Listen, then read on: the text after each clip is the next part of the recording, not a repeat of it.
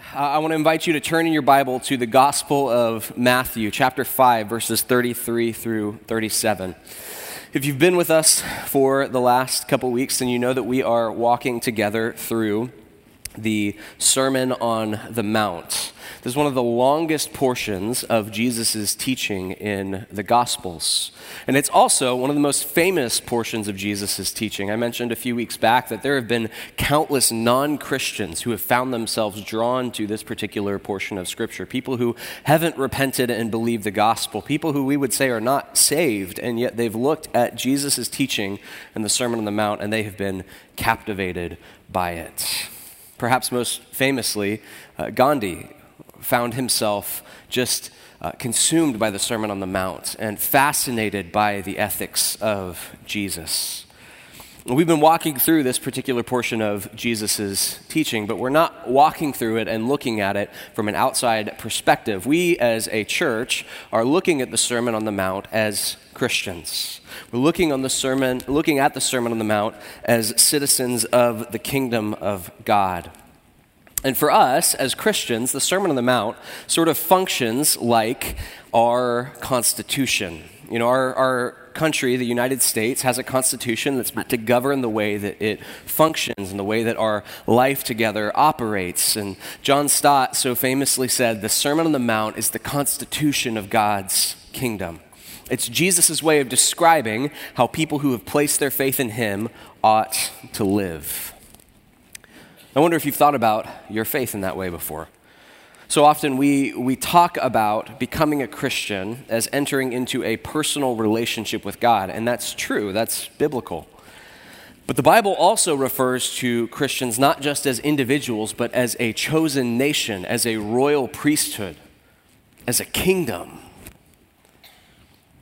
We are not just individual people in relationship with God, but we are a people, a kingdom, a nation that has been brought together under the lordship of Jesus.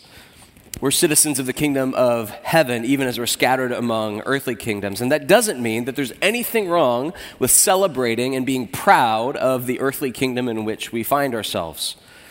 On sort of a small scale, um, I live in uh, the city of Tampa. I live within sort of like the, the general region of uh, Old Seminole Heights. And I can tell you this I know nothing about sports, not, not the slightest thing. But when any Tampa sports team plays any other team, it is Tampa versus the world for me. Like, I will watch that game. I will scream as they throw the hockey puck into the net or whatever, however they play that, that game, right? Because I am so proud and pro Tampa. And I don't think there's anything wrong with that. In the same way, when the Olympics are on every couple years, I know nothing about water polo or curling or any of the other wild sports that are somehow Olympic sports now. But man, I am chanting USA when those games come on. There's nothing wrong with being proud of where we are from being a citizen of the kingdom of heaven doesn't mean that we aren't proud to live in America, but it does mean that we are Christians first and foremost. And it means that sometimes our allegiance to the kingdom of God, our citizenship in the kingdom of heaven, will require us to live in ways that are out of step with the earthly kingdoms in which we find ourselves, that are culturally bizarre that don't make sense to our friends or our neighbors. I think this was abundantly clear last week as, as Mark walked through Jesus' teaching on divorce. I thought he did a great job walking through a really challenging and difficult passage. But it's clear when you look at the culture in which we live that Jesus' teaching about divorce is radically different from that. we live in an era of easy, no fault divorce. But according to Scripture, there are only a few options for divorce which are not considered sinful. One is the case of infidelity, which is what Jesus mentioned last week and Mark taught on last week in the Sermon on the Mount.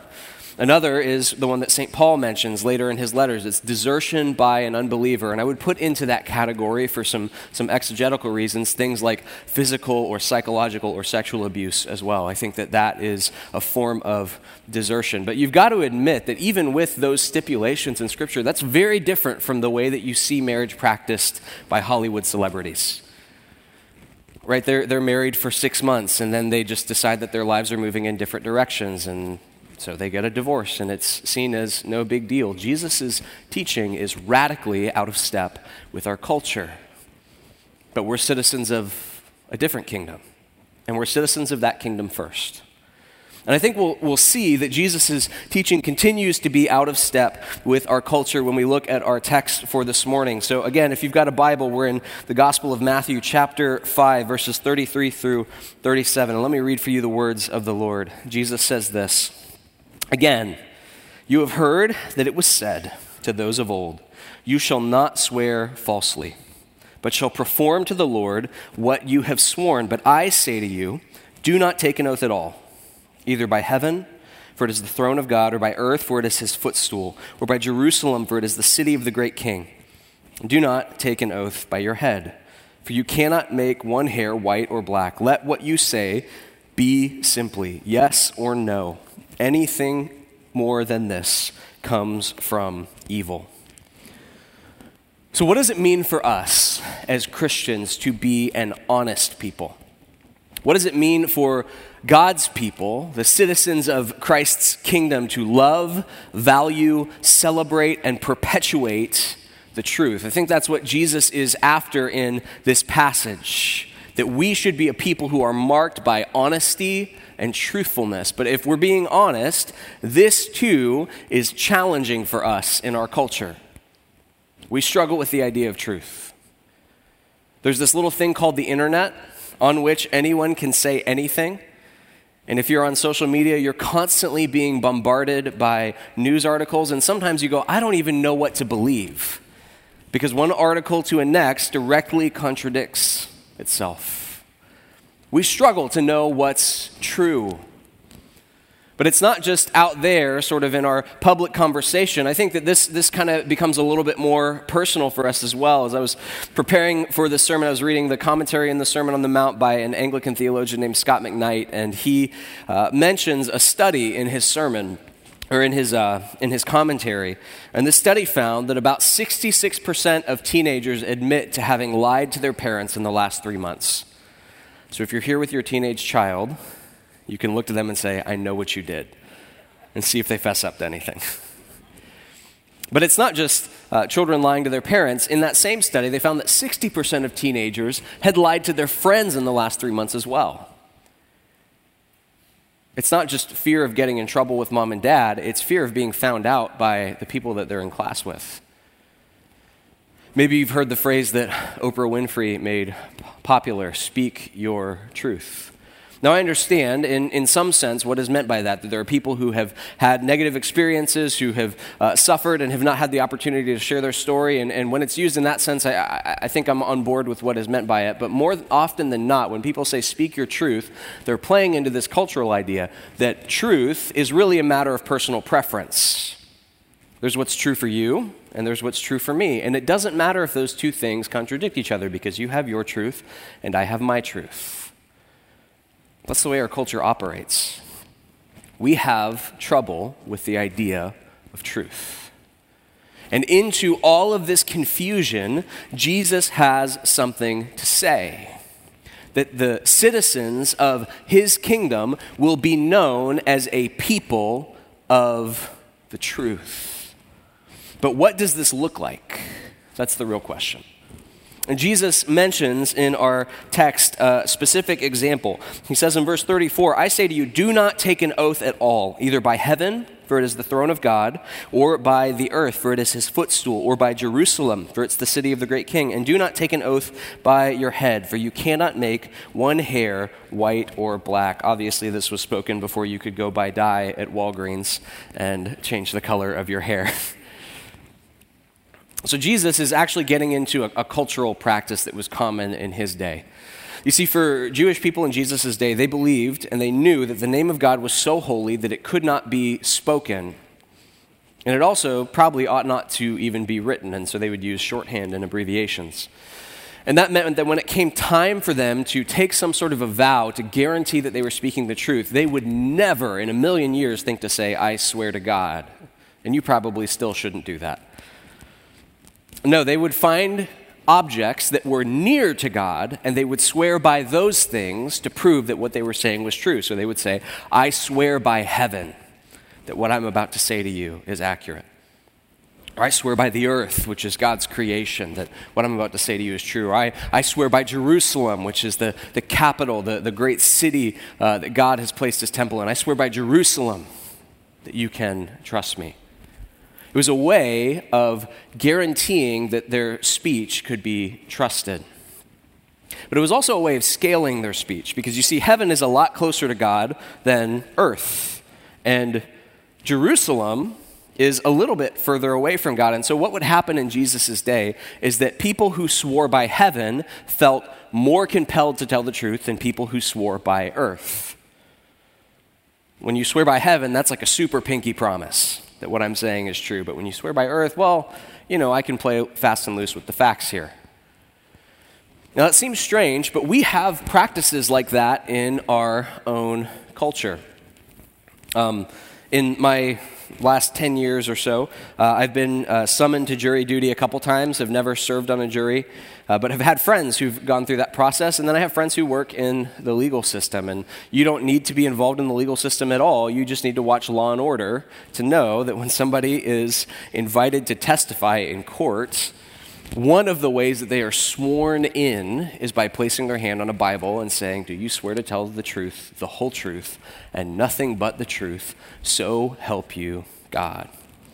But have you ever wondered why we do that culturally? Have you ever, like, just thought about why that is a practice in our society? One pastor, in commenting on this passage, he points out that the basic idea behind swearing somebody in in a court of law is that generally speaking, what they say probably can't be trusted. And so we need to make it clear to them that there will be consequences if they don't tell the truth in this particular setting. And so we ask them to place their hand on a Bible and swear to tell the truth. And the idea is if you don't tell the truth now, you've desecrated a holy object and you've brought spiritual judgment on yourself. Now, in our current society, I don't know that people have the sort of reverence for the Bible that would make this as effective as it ought to be. But the basic idea behind swearing someone in by placing their hand on the Bible is you're essentially putting a spiritual gun to their head and saying, if you don't tell the truth now, you're going to bring judgment on yourself because you've defiled something that's holy. But the idea is that people in general can't be trusted, and so they need to be threatened in order to speak the truth. This is the same thing that's going on in Jesus' day.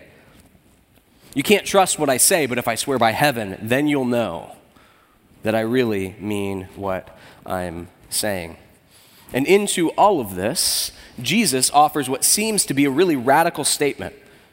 Rather than saying, you know, be careful when you swear oaths, he actually says, do not take an oath at all. And it, shouldn't surprise you that Christians have like debated this and how to apply this. The early church took this at face value. And so they refused to serve in public office in the Roman Empire. They refused to serve in the military. They refused to testify in courts. They said, Jesus told us not to take oaths. All of these things require oaths, so it looks like we're just going to have to not do any of these things. And then this guy came along named Augustine. Now, you should know, I like Augustine. I named my cat after Augustine. So he's a good guy in my book. And Augustine said, you know, when, when Jesus says don't take an oath, he's not referring to public life. He's not referring to the things that, that your government might require of you. He's, he's actually referring to your personal life. And so it's fine if, if you need to be sworn in as a politician, or it's fine if you need to be sworn in in court or, or anything like that. You just shouldn't do that in your personal life. Your yes should be yes and your no should be no when it comes to your relationship with your friends and your family. And this is a, a, debate that continues to rage on. There are still Christians today who believe, sort of like the early church did, that when Jesus says no oaths, he means every bit of that. You might be familiar with one of those groups, they're called the Mennonites, and they don't sign mortgages, and they don't, uh, they don't testify in court, and they refuse to swear oaths entirely because they think that Jesus has prohibited it in this passage. And then there are plenty of others who would say, well, it's not a total prohibition. Now, let me just tell you, I have, for the last two weeks, read probably 10 or 15 commentaries on this passage, and every other commentary disagrees with the last one. And I'm like, gosh, if all you PhDs can't agree on something, how am I going to preach this, right? I, don't, I don't expect to, to settle the, the depth of Jesus' expectation here. But my hope in this is to give us a sense of how we as Christians can live this out practically. It's interesting, though, to note that as Matthew's gospel goes on, Jesus puts into practice his teaching in the Sermon on the Mount. After Jesus is arrested, he's taken to the house of the high priest Caiaphas, and Caiaphas begins a trial. And as he's, uh, as he's interrogating the Lord, he says this in Matthew 26, verse 63 and 64. He says, I charge you under oath by the living God. Tell us if you are the Messiah, the Son of God. And Jesus replied, You have said so. But I say to all of you, from now on you will see the Son of Man sitting at the right hand of the Mighty One and coming in the clouds of heaven. Did you catch what happens here? The high priest tries to put Jesus under an oath, and Jesus says, Those are your words, not mine.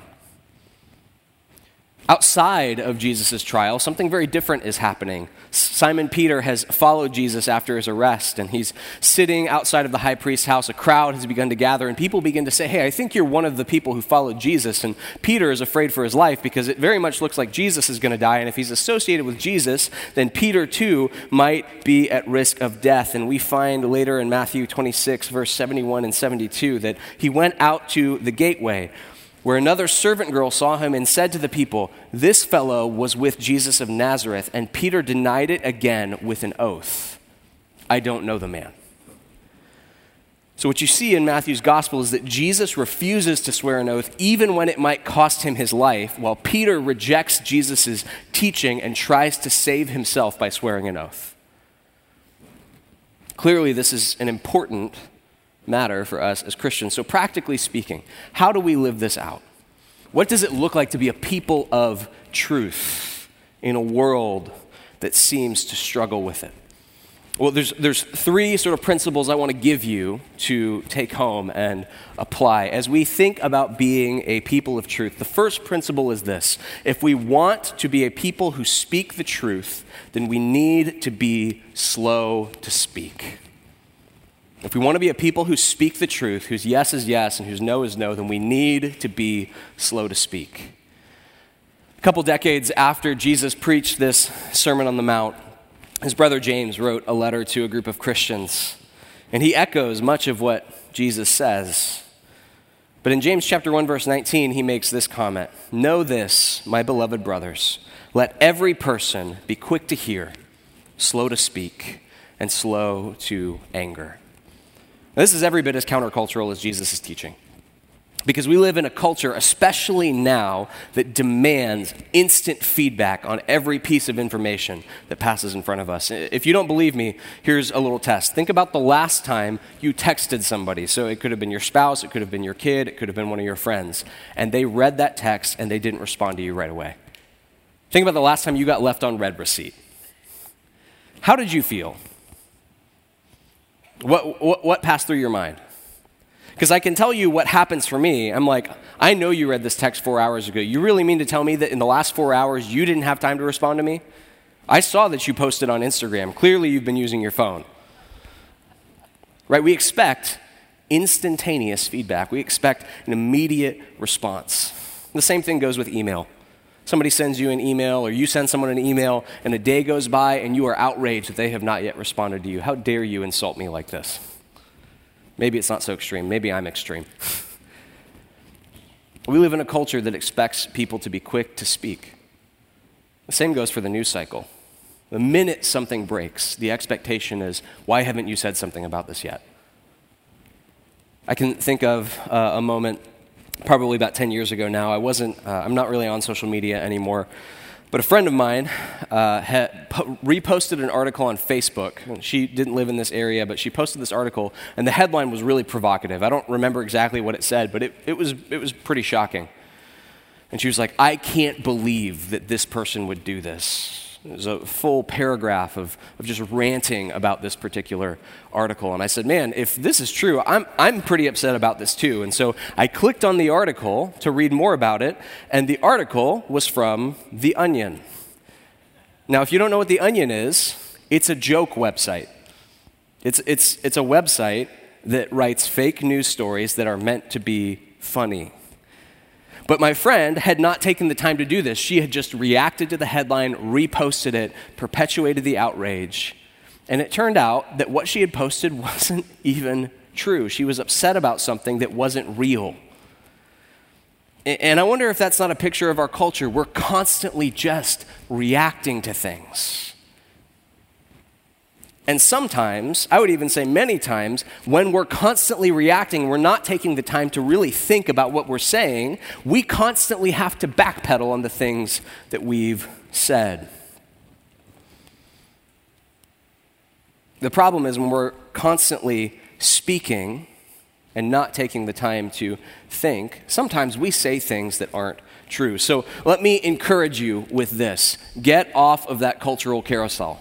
You don't have to comment on every post. You don't have to respond right away to every text message. You don't have to answer every email right away. Sometimes we would put our foot in our mouths less if we just kept our mouths shut. If we were slow to speak, quick to listen. But we do have to speak. We, we can't be silent forever. And so when we do speak, if we want to take Jesus' words seriously, if we want to be a people of truth whose yes is yes and whose no is no, then I think we need to put into practice this second principle that I want to give you. And that is this if we want to speak the truth, then our word must be our bond. It doesn't matter what the commitment is. It doesn't matter how small it is or how great it is. When we say something, when we commit to something, we must allow it to bind us. As I was reading uh, Scot McKnight's commentary on this passage, he told the story of when he was a, a little league baseball coach, and they did a summer training camp. And it was uh, five days of training, and uh, he had a, a head coach that he was working with. It was like $300 for the week. Uh, there was a family that had signed up and paid the uh, uh, full amount for their child, and then midweek they had some health concerns about their child, and so they said, Hey, he's not going to be able to make it to the last two or three days of the training camp. And this coach that Dr. McKnight was working with uh, wrote a check to refund them for the last three days of camp. And then he called them and he said, Hey, just want you to know we're sending you a refund. And the family was shocked by this. They said, I thought, I thought we would have lost the money. And he said, No. Um, in the paper that you signed, we told you that it would cost $300 for five days of baseball training. Your child received two days of baseball training. Therefore, here is the rest of the money back. And this family was blown away. But this was somebody who was radically committed to their word being their bond. I can remember when, when I first learned this principle in a really profound way. Not to say that I practice it perfectly by any means. I was in my 20s. I was going to USF. I was working here at the church, and I had a couple other jobs. Uh, my job here at the church was that I was the janitor of that building next door, so rags to riches story.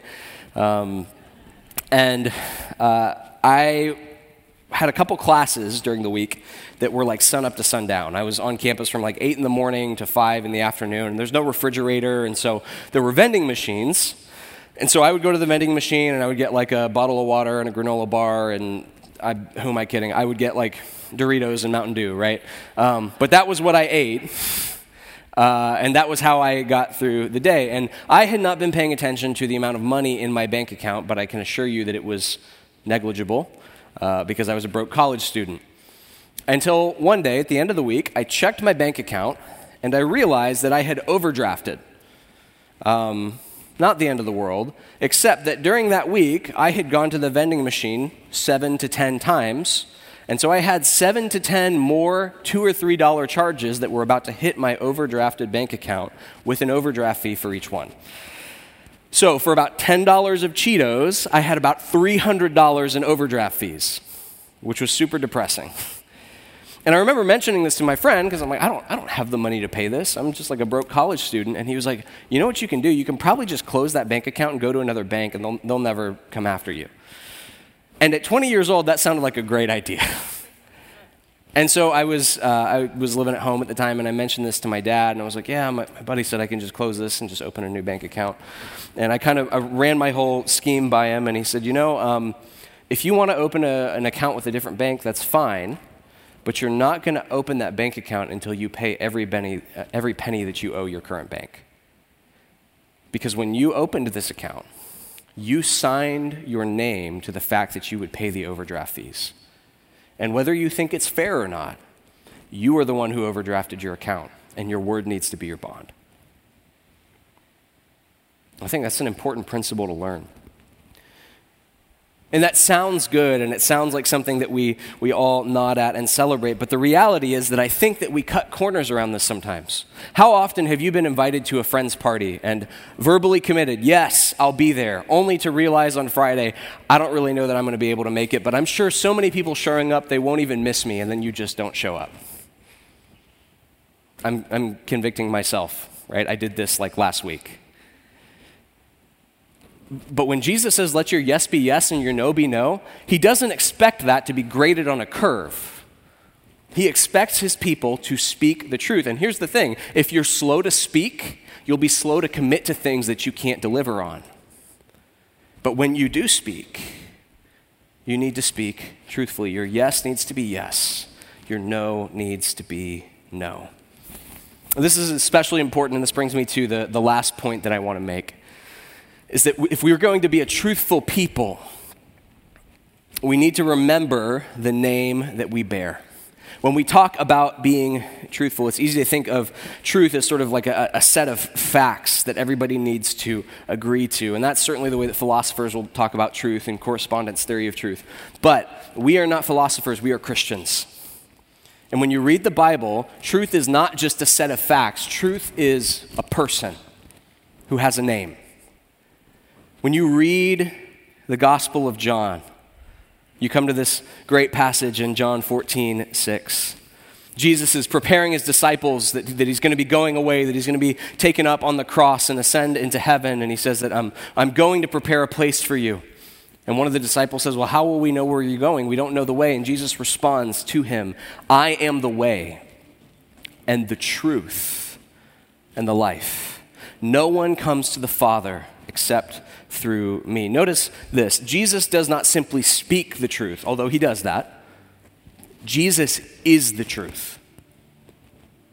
Jesus doesn't simply say true things, he is truth incarnate. And that's why he tells us let your yes be yes and your no be no.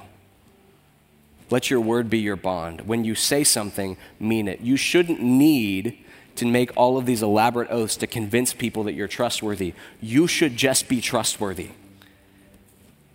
Because here's the reality if we're not like this, if we're quick to speak, if we're constantly backpedaling on things we've said, if we're not letting our yes be yes and our no be no, I think there's two consequences that we're going to face. One of them is personal, and one of them is far more serious. The first consequence we'll face personally is that people will start to believe us yes, less. You know, when we say, hey, I'll be at your party on Friday, I know I said that last time, but this time I promise I'll be there. Those sort of oaths are only necessary when you have a track record of not being trustworthy. And that's a personal consequence that we'll face. But here's the greater consequence if we're constantly breaking our word, if we're constantly speaking carelessly, People may start to think that we're less than trustworthy, but more importantly, they will start to think that Christ can't be trusted either. Because he claims to be the truth. And if the people who bear his name don't care about the truth, then what does that say about our King? So, this is my plea for you, Bay Life. This is my, my plea for our little outpost of the kingdom of God is that we would take the words of Jesus seriously. That our yes would be yes, that our no would be no, that the Spirit of truth, the Holy Spirit would make us a people who delight in truth and celebrate it as it points people towards our King, who is truth itself. Can I pray for us and we'll be done with our time together? Lord, we are grateful for your kindness, your mercy, and your goodness towards us. God, we're grateful uh, that in a world of confusion, in a world of lies, we have a solid rock upon which to build our lives, the truth of your word. Lord, let us be a people whose yes means yes, whose no means no, who are slow to speak, but whose word is our bond. God, we can't do this without your help. This doesn't come naturally. This is something that we need your Spirit for. So, Holy Spirit, would you make us a people who are truthful and who testify to the truth? These things we ask in Jesus' name. And we say, Amen.